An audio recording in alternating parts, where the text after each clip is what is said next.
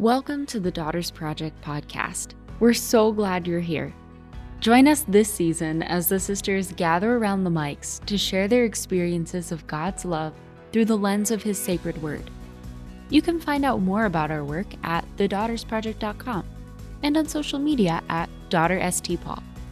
Enjoy today's episode. Hello and welcome to the Daughters Project podcast. I'm Sister Orianne Pietra René, I'm Sister Julie Benedicta. and today we're joined by. Sister Patricia Mary. Hi, Sister Patricia. Hi, Storian. We're so happy you're here. Thank you for inviting me. Yeah, Sister Patricia is our superior. this is true. So now they're putting me under it. No. yeah, that's our payback.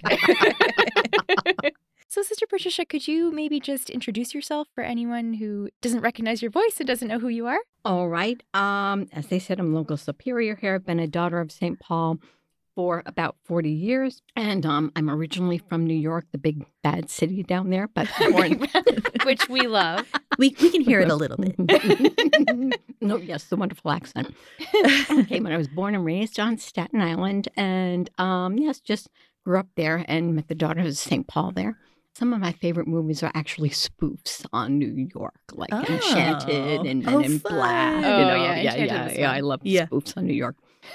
yeah, and that um that kind of thing. Reading, I like biographies and history and that kind of thing. Mm. And for many years now, because it's on and off, I've been like um, trying to learn Greek so that I can read Oh, the New Testament in the original Oh, language. ancient so I Greek. Nice. well, yeah, it, biblical Greek. biblical they, Greek, sorry, yeah. biblical Greek. They say Wow, biblical Greek. Wow. So there are things I learned a bit and then didn't do it for a bit, and so then forgot, and then I'm back. So I love to um, go back and forth and, and read it, but it's I don't know why it's one of those things that I really enjoy doing, but I just don't get a whole lot of time for. But hopefully, sometime I will when I'm out of this office. You mean you mean the superior's office isn't just like I know calm and peaceful Oh, and always quiet? Yes, and most of the days I just sit around my feet up eating bonbons, of course. That's exactly what your day looks like, I'm That's- See, that's what I imagine. I'm so glad you uh, yes, just you Clarify. confirmed that. clarified. Yeah. Yes, indeed, Mhm. indeed. Sister, what's the most interesting apostolate you've ever had? The most interesting. Yeah, because Oh, you've had many, my. eh, since you I have had many. Mhm. I've been from, yeah, I was, when I first came in, I was in the sound studio, which I really did enjoy doing, you know. And, um, um, we did the whole, it was really fun. We had a book, The Bible for Everyone, which was stories for children. And we, it was read aloud with different voice parts for different characters they Okay. had then. And so it was recording all of that, making it live, creating sound effects. Oh, I loved Oh, creating fun. So you were sound like doing. Foley and stuff? Oh yeah. Oh, Oh, yeah. fun. Oh, it was really fun. Yeah. So then editing all that in, but then sometimes it was a real rush because they were going out to radio programs every week, and sisters in the houses would say, "Oh, we've got this," and they have so many, and we're like, "We have to create this program like Oh, right away." Ah! Yeah. So they'll be doing that. So that was like that was lots of fun. oh, cool. I did enjoy doing that. Um, but then being out meeting the people, then I was out on evangelization. I was manager in our order entry department, which was a whole totally different thing. So I've sort of been from soup to nuts and enjoyed it all. Soup to nuts. I have never heard that before. That's awesome. but I like it. It's good daughters of St. Paul style. Yeah. Amen. Oh, yes, awesome. yes, yes. So I have enjoyed the variety of experiences that I've had. Yes. Mhm. The life of a daughter of St. Paul is never dull. Nope. Never dull. In fact, you were the one with the uh, the little catchphrase. my little um, mantra, which I probably started when I was superior in New York many years ago. it's another dull, tedious, boring, and monotonous day as the life of a daughter of St. yeah, Paul. that's right. And when I say that, everybody's like, oh, okay. I'm Okay, I might put you on the spot a mm. little bit, but my favorite thing is the thing that you say whenever your phone rings or some interruption happens at like an inconvenient moment.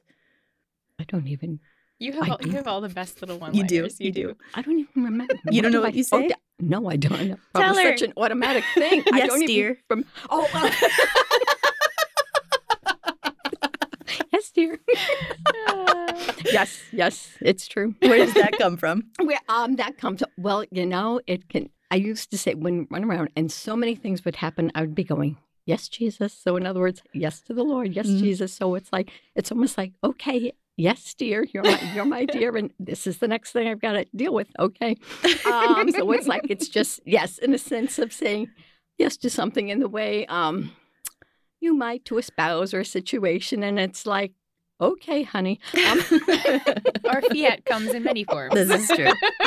Amen. Yes, our fiat comes in many forms, but then yes, that's what it's made up of, and yes, and that's what'll get us into heaven. All our little, hopefully, please, dear Lord. Mhm. oh, indeed, Mhm. indeed. So, sister, can you tell us what verse you chose? Okay, the verse I chose is, and this is something that struck me when I was a postulant, because we were told, you know, postulant, so what is a, a, a verse in the Gospels or something that really, you know, applies to you or, Mhm. you know, that you are drawn towards. And it was a life of faith in the Son of God who loved me and gave himself for me.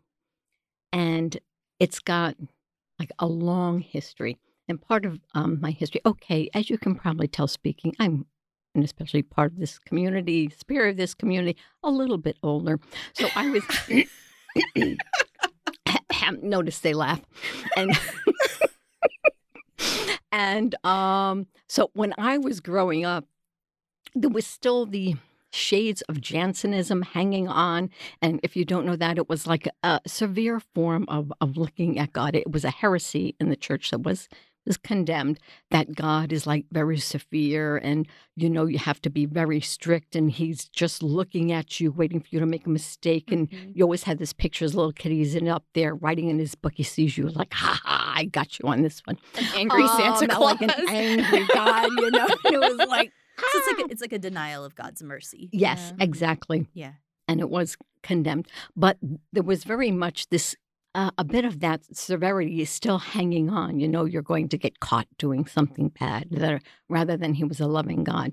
So I remember it's one of those when you have a memory of being very young. I think I must have been in maybe second grade. I think it was second grade. And I remember sitting in class and the teacher was saying, now we always used to pray, you know, God, you know, loves everybody and died for the whole world. He saved the whole world, all the people. So it's like the whole world, you know, you picture this, all these people. She was, um, she said, you know, if nobody else had sinned, you know, we were talking to real little kids, and you were the only person that needed, you know, redemption, Jesus would come down and do what he did just for you. Mm.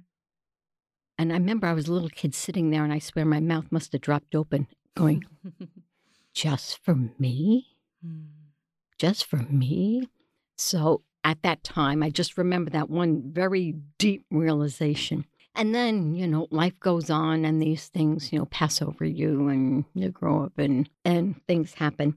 And that comes from the revelations of the Sacred Heart to St. Margaret Mary and how Jesus said to her that if anybody in the world was somehow lacking the grace that they needed, he would come down and went through, go through what he went through all over again, just for that one person. So dear and so precious is one person, is myself and are you, each of us, to God, that he would do that just for us alone. And um, it's taken, a, it's been a long, long journey for me, that kind of a thing. Because, you know, we go through life and we, there are things, and we all go through periods when we, you know, you feel you're sinful, you're unworthy, God, you know, it's too much, you know, you've done too much, and God, you know, would not want you. And I remember one of those points in my life, it's almost as if I felt in my heart Jesus saying, Don't run from me. Mhm. Don't run from me. You know, it's like um, he's a parent that just loves us so much, and a child who is far away, and their heart just aches to have this child or this person close to them. And when I was praying for the, with this before this, this image came to my mind. Then I forgot it, and it came back, and I'm like, God wants me to say this for somebody here who's listening to this. I got the image of almost like that Jesus is like a, a parent with a child, and you're kneeling down on the floor with one knee on the floor and one up, and it's like a child who's starting to learn how to walk. And he's got his arms out and he's motioning with his fingers to come to him and he's smiling. And then, you know, the kid's trying to walk and then they and they fall boom and you know sometimes i want to cry and you're know no no you don't you don't get mad at them or something for falling Right. you just try to smile at them and encourage them and say come on come on you know you can do it and that's the feeling that god is um yes it's sinful you know our sins it happens we fall but he's not there severe he's encouraging us okay come on honey get back up you know what i mean? You can do it try again and um it's like that's the um the way virtue works too like the muscles of a baby you know you get back up and they have to learn how to steady themselves and walk and you know growing in certain virtues it's the same way you fall okay that's all right i did it get back up try again keep going oh fell again that's okay but he's always there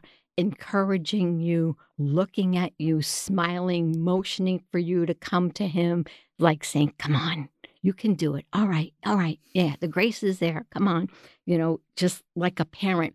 And the parent wouldn't, you know, um, be mad at a baby because they fell when they were trying to walk. Right, no, yeah. they would just say, Okay, come on, honey, get up, smile, come on, do it again. You know, you can do it, you can do it. And that's the way God is with us. That's the way I feel God is with us. It's like, no, he doesn't get angry. He's just constantly encouraging us. And um, when we make it, when we fight through a strong something, it's like he's the first one cheering us on. It's like, yes, yes, you did it. Come on, you can do it. You can do it again. You know, that's that's the way he, that's the way he is. So, um, yeah, that that God is just very um, just loving and encouraging and the greatest of any any if you want fathers or older brothers or however you want to look at it that that symbol of him you know calling you to you know to come to him and encouraging you Mhm. um um yeah the falling doesn't in a sense mother him he knows it's going to happen that's why he came to save us because he knows Yeah. it's going to happen Yeah, yeah. Mhm. I love that. So that quote comes from Galatians, right? yes that quote is galatians 2.20 Mm-hmm. Mhm. I I pulled up um the full verse and it, it's so beautiful to see it with what comes kind of around it. hmm Um because 20 begins I have been crucified with Christ and I no longer live but Christ lives in me. The life I now live as you say in the body I live by faith in the son of God who loved me and gave himself for me. And I love that Paul is pulling this out kind of as you have sister Patricia in a context of suffering or difficulty or, or struggle. Anger. Yeah, well, yeah. Effort. or anger. I mean, really. hmm Poor Galatians. Galatians is where Paul famously says, "Oh, stupid Galatians," Yes. But he loves them. yeah yes he does Yeah. Yeah, I mean, actually, the whole letter, like, because when I was starting to pray with this, I was, I, I felt a need to go back and just start from the beginning. It's a short enough to, letter to just sit and Mhm. read in one sitting. So, Mhm. um, I sat down and I just read the whole letter. And I think what struck me is he starts with like such a. It's not the warmest greeting of all of the letters, but it's not super cold either. But he is saying grace and peace, you Mhm. know, and these things. And and then he like launches into the bones he's got to pick. And and it's interesting to me to hear it being couched in your story Mm. against a background of Jansenism, because for Paul, it was being couched against the background of the Judaizers who were saying that you have to be circumcised in order to become Christian and that you had to follow parts of the Mosaic law in order to be Christian. And this was like the whole mm-hmm. point of the Jerusalem Council that he points back to like, no, no, no, no, no, I went and I talked to Peter about this. and, Yeah. and his whole letter, like when you read it, you can almost get the sense of like this breathless, slightly above the level of a normal speaking voice kind of um Passionate. passionate Yes. tone. Yeah. And in fact Mhm. at the very end he's like, see with what large letters I write. You know, like you could just see him like huge scrawl Oh. underlines. it's like, it's like all caps, you know. Yes. Yeah. so it's like um, so it's so interesting to me that like almost dead in the center of this letter is this pointing out that he doesn't say I live by faith in the Son of God who loved us and gave himself for us, so he could have said that as well. Mm-hmm. He says me. Mm-hmm. And yeah, just like the way that he is um, pointing the way to relationship with Christ is just so beautiful there. And in fact, um, our listeners know that I'm a little bit of a church father nerd. So I went and I looked up Chrysostom's commentary on this section, and I love his reaction to it. The very first thing is, as soon as he introduces this verse, is he says, How is it, O Paul? Why do you appropriate a general benefit and make your own what was done for the whole world's sake? for he says not who loved us, but who loved me. So even Chrysostom is like, who, uh, uh who, who, do you think you are? You're taking it onto yourself. but then he goes on to say, but actually, that's what Jesus wanted. Mm-hmm. Chrysostom goes on to talk about how, like, but Jesus says that he would leave the 99 to go after the one. Mm-hmm. Like, this is who Christ is, and this is who Paul is pointing us to. And I love that because, and I think this ties in beautifully to the circumstance you were describing with Jansenism and everything, that Paul himself had done all of those things before his conversion like in a mm-hmm. sense not not quite in the same way not in the context of understanding Christ as the savior but he was one of those people who thought everything had to be done to a T to be able to you know, earn mm-hmm. basically God's favor. Mm-hmm. And um, he came to find out in a very startling way that that was not exactly the case. Mm-hmm. And I think it's it's so real for ourselves, even in a, even in a context where, you know, we may not struggle societally with this, you know, underpinning of of Jansenism, but I think all of all of us can fall into sometimes from our from our own physical experience of having to earn things that sometimes we feel like I have to do X, Y, Z for God to forgive me, or I have to mm. be a certain way or have done certain things in order to to somehow merit or earn the salvation that that Christ gave freely. And that can be so dangerous. I think sometimes, you know, some people struggle with scrupulosity, some people struggle with the opposite of like just throwing everything to the wind and not caring. But when we fall into those tendencies of, if I don't go to confession every two weeks, I am not open to the grace of God. Like, mm.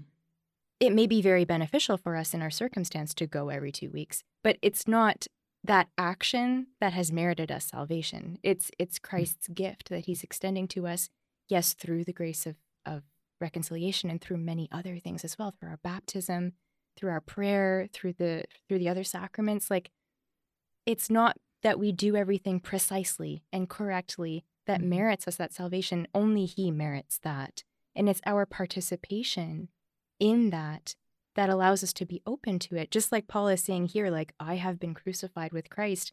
Paul was not physically crucified, he didn't die that way. Um, he certainly had not been at this point. Mm. Um, but nevertheless, he was actively, you know, living living in a life living a life that really allowed conformity with Christ, like being open to the whole life of Christ in him, including the suffering, and allowing Christ to work his redemption in him through that. And Christ does that for each and every one of us. It's it's a matter of us being open um, in the community of the church and, and the way that God has asked us to be, but especially in in our interior dispositions. Like, are we open to Him? Mm-hmm. working that in us. Yeah.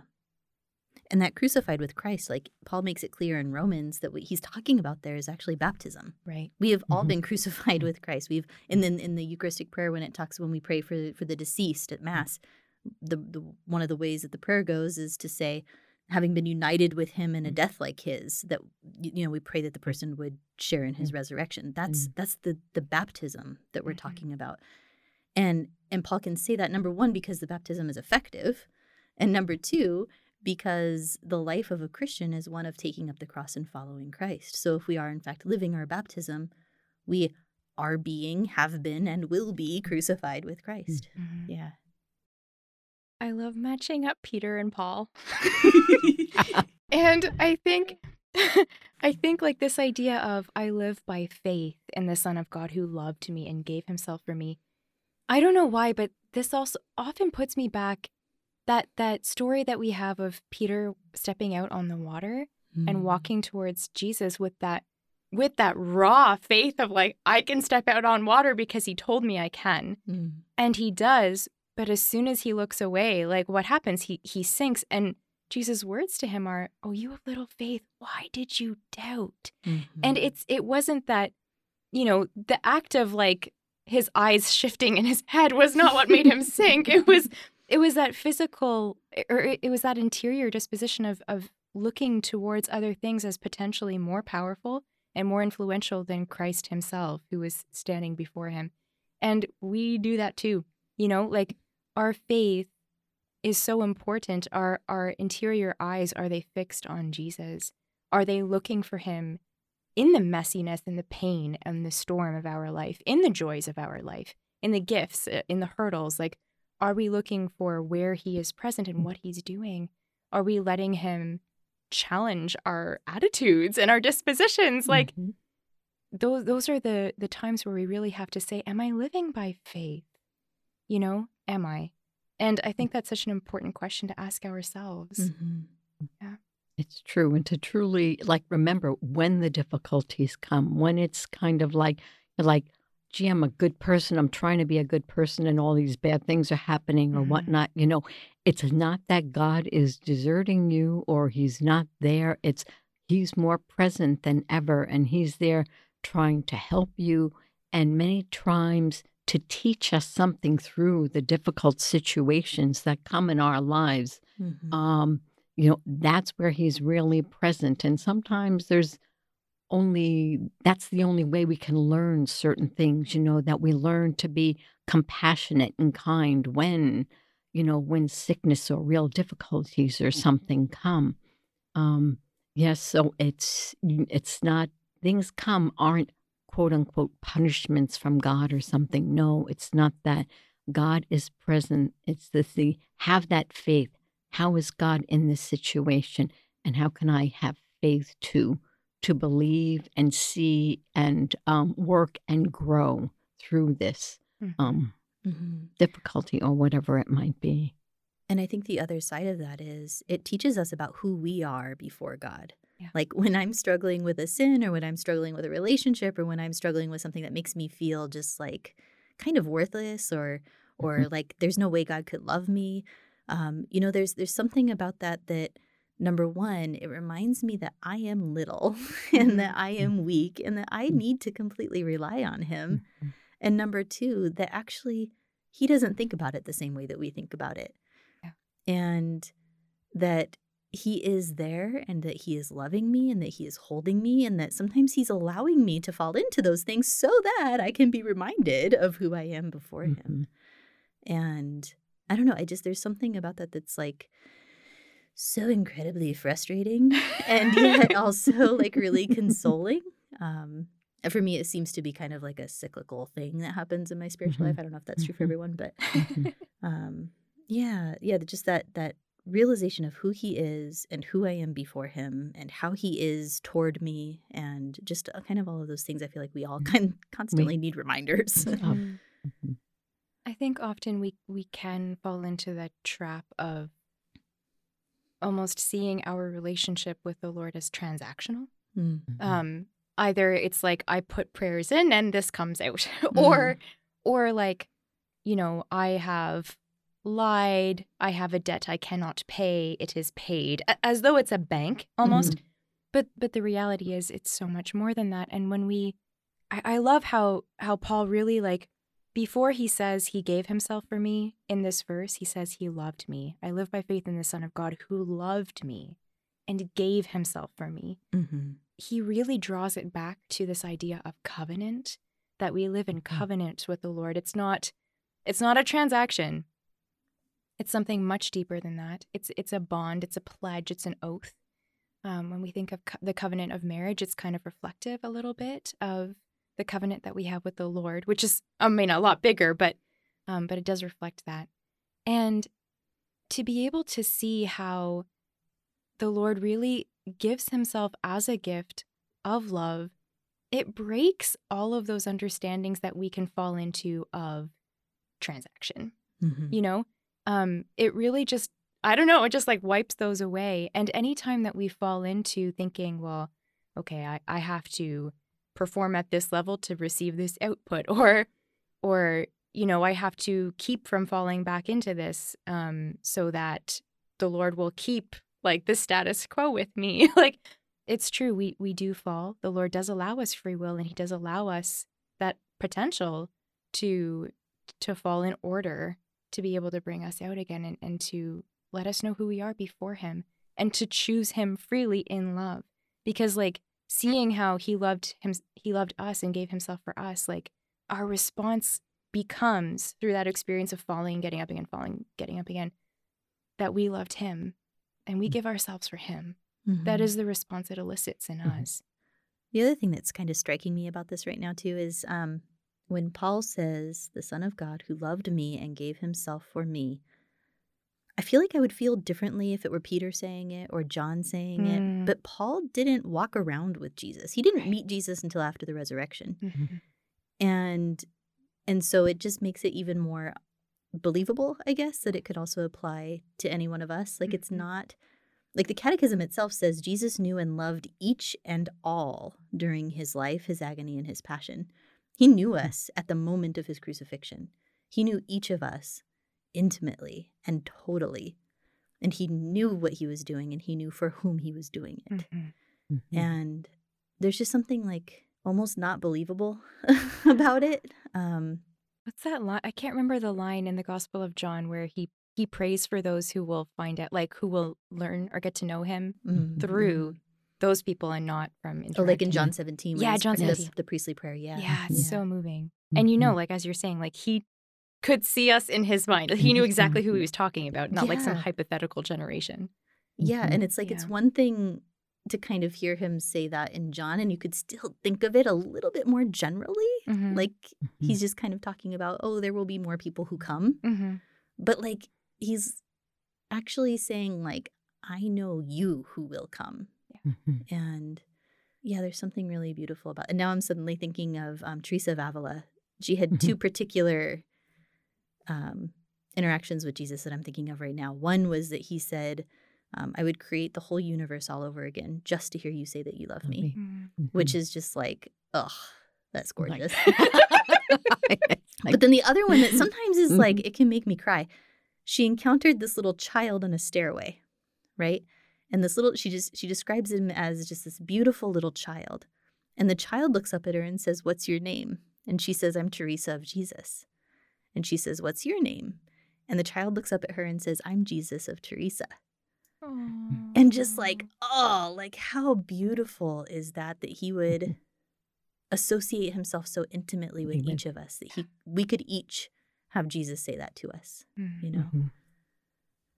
I'd never heard that one before. I love never- that story. Yeah. Mhm. Mm. There's some really beautiful holy cards of her with like this Aw. little baby standing on the babe. stairway. It's really cute.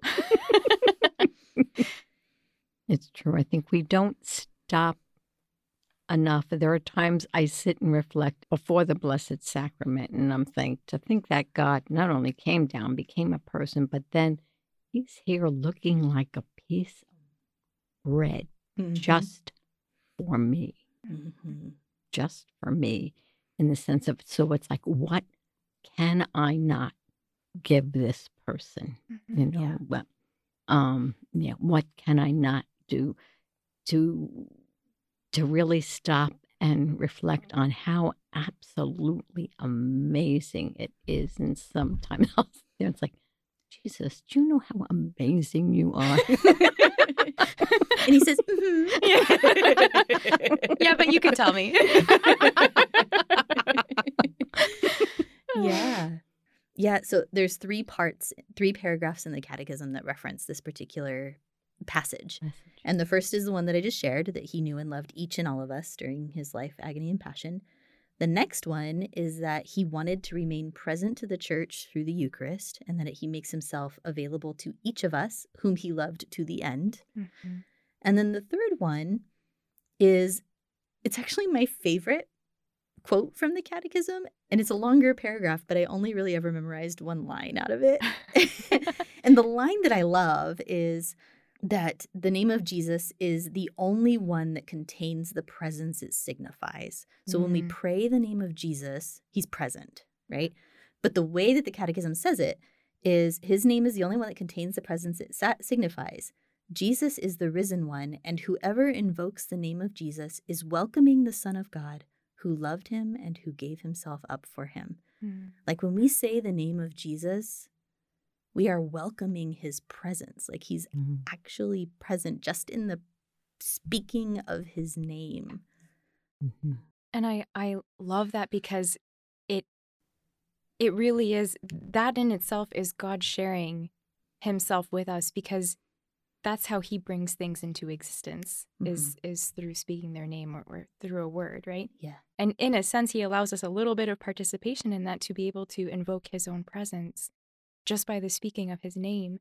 And it's so easy. I think you know when stuff goes wrong, usually our first the first word that pops into a head our heads is a word of either like cursing or you know defiance like oh no like you're just like defying the thing even though it has already happened um or like lamentation or sarcasm or something very rarely is the first word jesus Mhm. and if it is it might be acting as a curse word like we might not actually have intended an invocation but that is what it is yeah, it may It's not be a prayer in that moment, but Yeah. it could be. Exactly. It could be. Mhm. That's the It thing. could be. And Mhm. and that our faith allows that allows the Lord to animate that into our prayer. It allows the Spirit to pray within us, to to call, you know, Jesus present, his his presence down.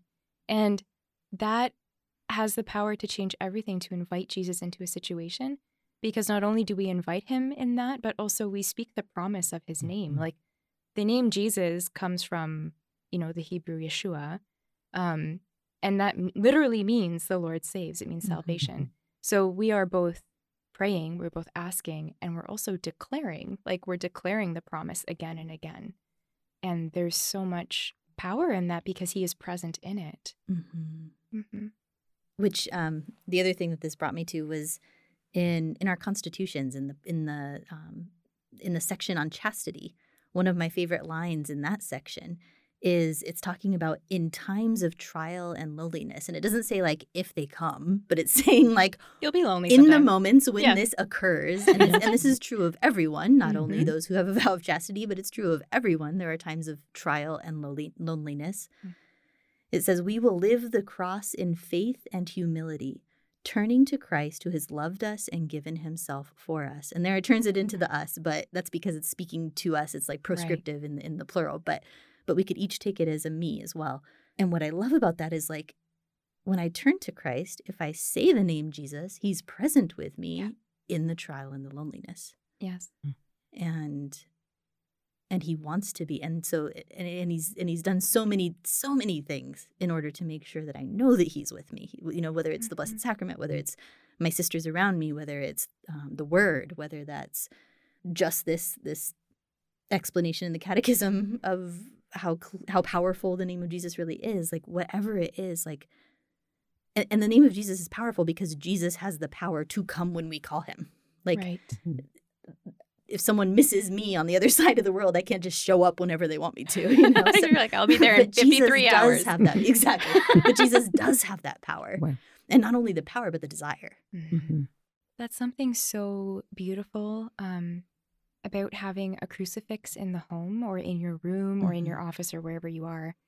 I remember growing up, we didn't have crucifixes. We had we had crosses because I was Protestant, and for for Protestants, it's really important to be able to show the fact that he is no longer on the cross. Like that's kind of the mentality that he's resurrected and the cross is empty. Like it it shows his victory.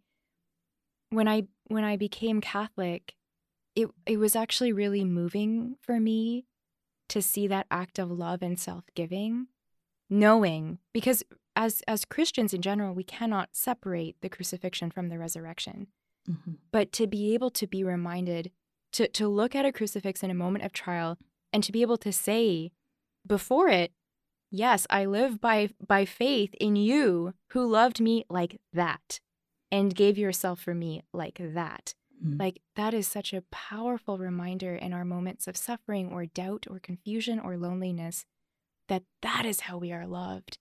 And that is how we are able to live out of love, even when we're struggling to do so, we have been given the ability through Him because he, that's how much He loves us.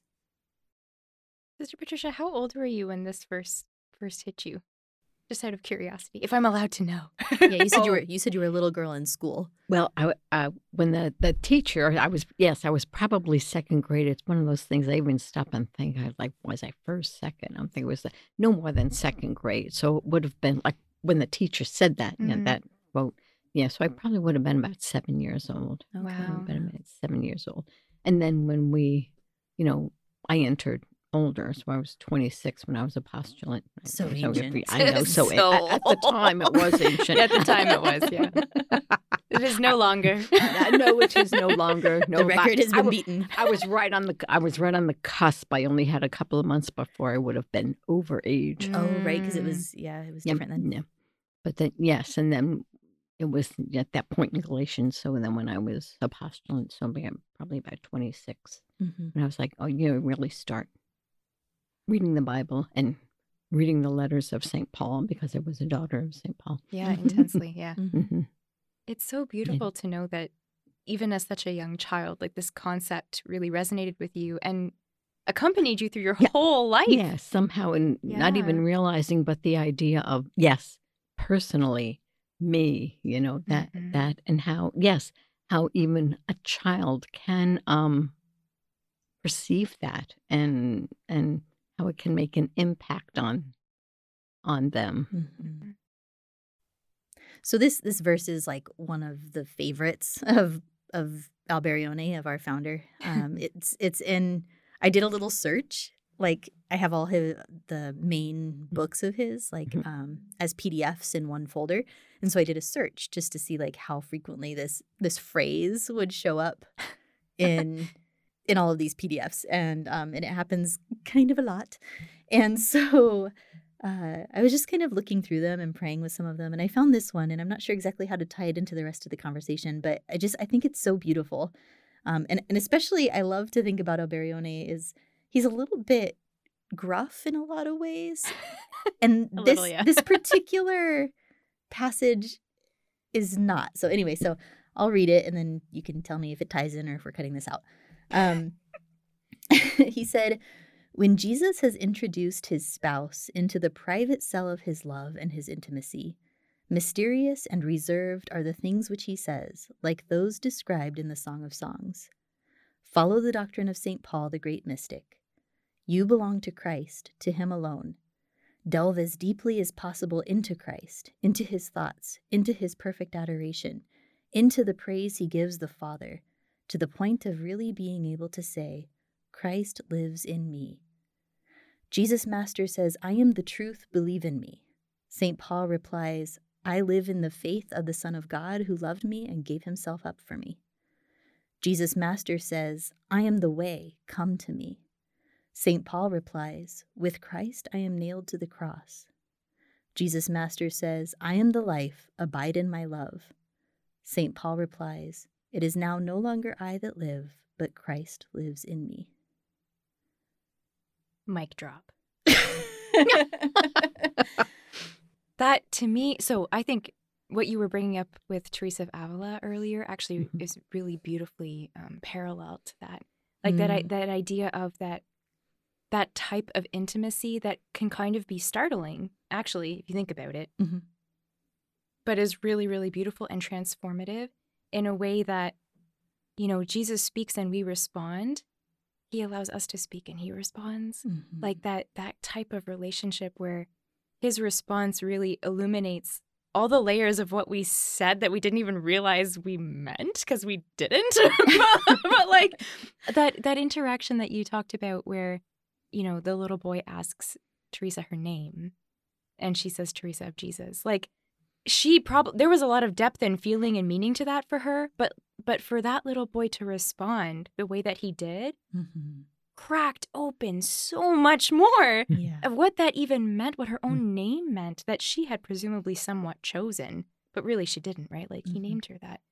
To be able to recognize that, you know, as St. Paul responded those things, Christ spoke back to that. He doesn't just like, oh, great, you have the last word and there it will end. like Right. it's a journey. It's a conversation, it's a dialogue. And we journey through that dialogue our entire lives. And it grows us. It really does. Yes, indeed. We must just be open to listen. Amen. it's that openness. Yeah. And we have to be quiet enough to hear it. Mm-hmm. Indeed. Mhm. it's the hard part. Yeah.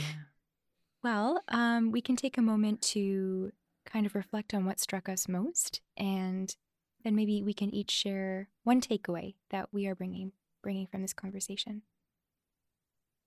I think for me, it's what you were just saying, Sister Orianne, is the the idea that like it's a dialogue that it's that it's me responding to Jesus and Him taking it and deepening it and throwing it back to me, and that that can that can just like go back and forth and deeper and deeper, um, kind of unendingly, and that's really beautiful. And just kind of like all of the ways that that can respond to the woundedness or the loneliness or the whateverness in my soul that that He's desperately in need of touching. You know, um, that that He can do it through that, and that He wants to. Mhm. I think for me, actually, it was something you shared, Sister Patricia, about how how how long in your life this this has been touching you. You know, um, and it, it's just a really beautiful reminder to me that I would like to reflect on of how those first words that the Lord speaks to us, that those first times we really hear them, that doesn't end. You know, that reverberates through our whole lives. The the first blessing or the first revelation of Himself that He speaks to us. Um, and we mature in it. Yeah. So I'm just I'm gonna pray with that a little bit. I was probably thinking how, as you were saying, that when you're Protestant, it wasn't, you know, just a cross, Mm. but then looking when later on with Christ on the cross, the crucifix, and that, yes, that in the times of suffering, we have to remember, you know, to really to look at that and, um, yes, what the pain that he went through, but to realize the encouragement that he would give through it. And when we have those times of pain or doubt, yes, to look at the crucifix and remember that how much he suffered in his humanity, but that he is so close to us. Yeah, that was the other thing that we were, that he is, um, you say Jesus, and snap, he's there. Mm. He's right beside us, wanting to help us in every and any way. So, yes, to always to recognize that closeness of Christ in all my moments of life, literally moments each day, if I let Him. For our closing prayer, um, we're gonna pray the Jesus prayer, um, which is a very common uh, prayer in the Eastern Church, and it focuses especially on the name of Jesus and who He is to us. Lord Jesus Christ, Son of God, have mercy on me, a sinner. Jesus, Master, way, truth, and life. Have mercy on us. Saint Paul the Apostle. Pray for us. In the name of the Father, and of the Son, and of the Holy Spirit. Amen. Thank you so much for joining us, and we will see you in two weeks. God bless you. Bye. God bless you. Bye bye. Thank you so much for listening. This podcast is a fruit of the Daughters Project. This initiative of the Daughters of St. Paul to spread the gospel online is made possible by our generous Patreon supporters. Consider joining us in our mission by contributing to Patreon today. You can find us at thedaughtersproject.com and on social media at DaughterSTPaul. God bless you.